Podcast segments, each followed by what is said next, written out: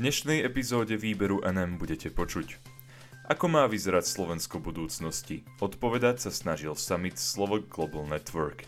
Konferencie vysokoškolských rektorov Česka a Slovenska sa zhodli na spoločných cieľoch. Kazašskí voliči schválili demokratizačné zmeny ústavy. Prajem vám príjemné počúvanie.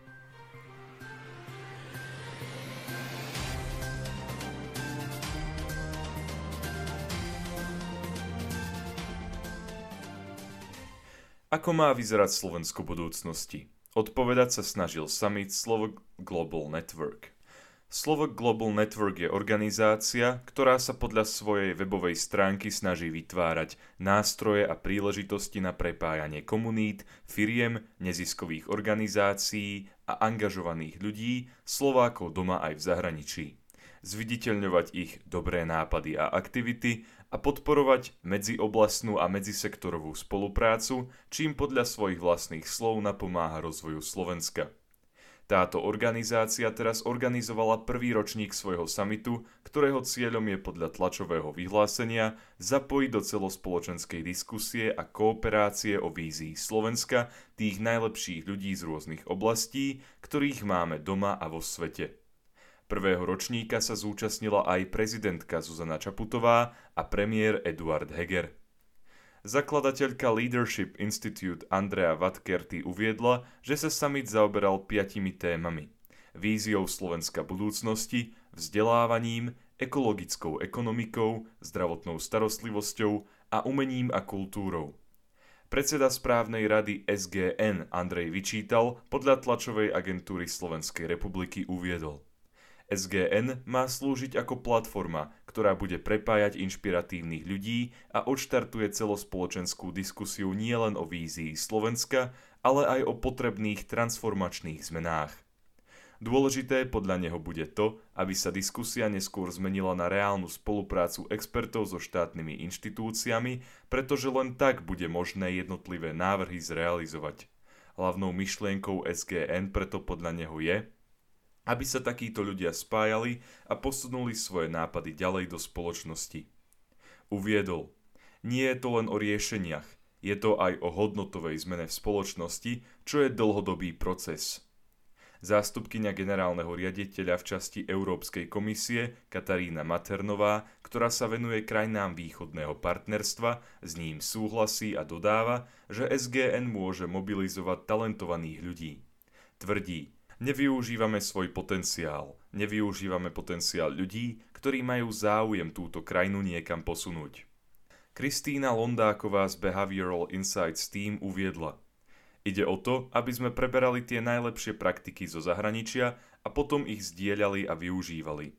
Mnoho mladých Slovákov odchádza do zahraničia s tým, že sa raz vrátia a predajú skúsenosti, ktoré nadobudli, ďalej. Podľa nej je ešte dôležité neustále hľadať drobné spôsoby, ktorými môžeme vylepšovať fungovanie našej krajiny. Konferencie vysokoškolských rektorov Česka a Slovenska sa zhodli na spoločných cieľoch. Spoločným cieľom Slovenskej rektorskej konferencie a Českej konferencie rektorov je plnohodnotné zastúpenie vysokých škôl Slovenskej republiky i Českej republiky v celoeurópskom vysokoškolskom, vzdelávacom a aj výskumnom priestore.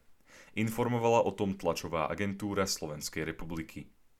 Zástupcovia vysokých škôl Česka a Slovenska chcú, aby boli súčasťou diskusie o postavení vysokých škôl v budúcej Európe – Takisto vyzývajú politikov, aby pri rozhodovaní o tom, ako bude vyzerať európska budúcnosť, pamätali aj na budúcnosť vysokého školstva.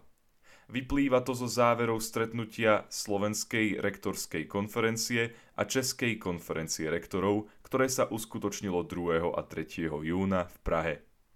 Členovia oboch konferencií sa zhodli na tom, že prioritou pri tvorbe nových zákonov by vždy malo byť zachovanie autonómie vysokých škôl. Táto samostatnosť sa týka aj riadenia finančných tokov a prístupu k prostriedkom na vedu a výskum. Prezident Slovenskej rektorskej konferencie Rudolf Kropil uviedol Žiadame o väčšiu dôveru, o akademické slobody nielen pre jednotlivcov, ale aj pre vysokoškolské inštitúcie a splnenie prísľubu ministrov vyjadreného na konferencii v Ríme v roku 2020, ktorým sa zaviazali dodržiavať inštitucionálnu autonómiu, akademické slobody a integritu, účasť študentov a zamestnancov na riadení vysokoškolského vzdelávania a verejnú zodpovednosť za vysokoškolské vzdelávanie. Za dôležitý členovia rektorských orgánov považujú aj kvalitný akreditačný systém a objektívne hodnotenie kvality vysokých škôl. Podstatným je podľa nich aj medzinárodné prepájanie univerzít. Počas stretnutia pomenovali aj rizika, medzi ktoré patrí rast cien, energií a inflácia. Apelujú preto na postupné zvyšovanie množstva peňazí, ktoré štáty dávajú na financovanie verejných vysokých škôl. Podľa nich by tento podiel mal narastať tak, aby sa podiel verejných financií na HDP vynaložený na vysoké školstvo stal porovnateľným s priemerom krajín OECD. Kazašskí voliči schválili demokratizačné zmeny ústavy. Veľká väčšina obyvateľov Kazachstanu v referende schválila rozsiahle zmeny ústavy. Tie navrhol prezident Kasim Žomar Tokajev. Zmeny podporilo 77% občanov krajiny. Výsledok referenda už pred vyhlásením oficiálnych výsledkov vyplynul z výsledkov exit polu, ktoré po skončení hlasovania zverejnila kazašská vláda. O referende informovala agentúra AFP. Z výsledkov troch exit polov, čo sú prieskumy medzi voličmi vychádzajúcimi z hlasovacích miestností, vyplynulo, že reformu, v ktorej je zahrnutá zmena približne tretiny ústavy krajiny, podporilo viac ako 74% voličov.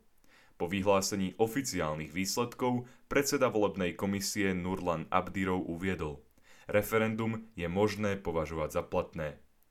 Výsledky exit polov, ktoré boli uskutočnené provládnymi inštitútmi pre výskum verejnej mienky, boli zverejnené na kanáli kazašskej vlády na sociálnej sieti s názvom Telegram.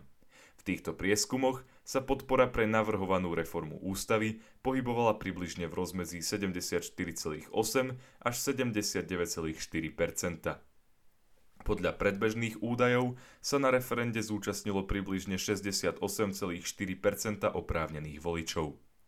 Samotný prezident krajiny, v ktorej referendum prešlo, Kasim Žomar Tokajev, ústavnú reformu zdôvodnil tým, že je potrebný odklon od doterajšieho superprezidentského systému. To sa má dosiahnuť posilnením pozície parlamentu a prehlbením demokracie a decentralizácie. Zahraničné médiá upozornili spomedzi všetkých reforiem najmä na zrušenie špeciálnych privilégií, ktoré ústava priznávala dlhoročnému prezidentovi Nursultanovi Nazarbajevovi, ktorý bol predchozom súčasného prezidenta. Okrem iných privilégií mu priznávala titul vodcu národa. Ten samotnému bývalému prezidentovi a jeho príbuzným umožňoval aj po odchode z prezidentskej funkcie v krajine využívať silný politický a ekonomický vplyv. Rekonštruovaná ústava by už príbuzným prezidenta nemala povoľovať, aby zastávali vplyvné štátne funkcie. Chce takisto obmedziť právomoci hlavy štátu, výrazne posilniť rolu parlamentu a miestnych zastupiteľských orgánov. Vynovená ústava bude oveľa väčší dôraz klas aj na dodržiavanie ľudských práv. Pomôcť tým môže napríklad obnovenie činnosti ústavného súdu. Tokajev sa dostal k moci v roku 2019. Nahradil vtedy po 30 rokoch autoritatívneho lídra Nazarbajeva a mnohí zahraniční pozorovatelia jeho vládu vnímali ako niečo, čo prebieha v tieni bývalého prezidenta. Ten si totiž Tokajeva vybral za svojho nástupcu. Nazarbajev sa postov šéfa Kazašskej bezpečnostnej rady a lídra vládnej strany vzdal až v januári 2022, potom ako v krajine prebehla vlna násilných protestov a nepokojov. Tie si vyžiadali približne 230 životov. Pozície v štátnych orgánoch a spoločnostiach po januárových nepokojoch zároveň stratilo aj množstvo Nazarbajevových príbuzných a o postavenie prišli aj niektoré osoby z jeho blízkeho okruhu.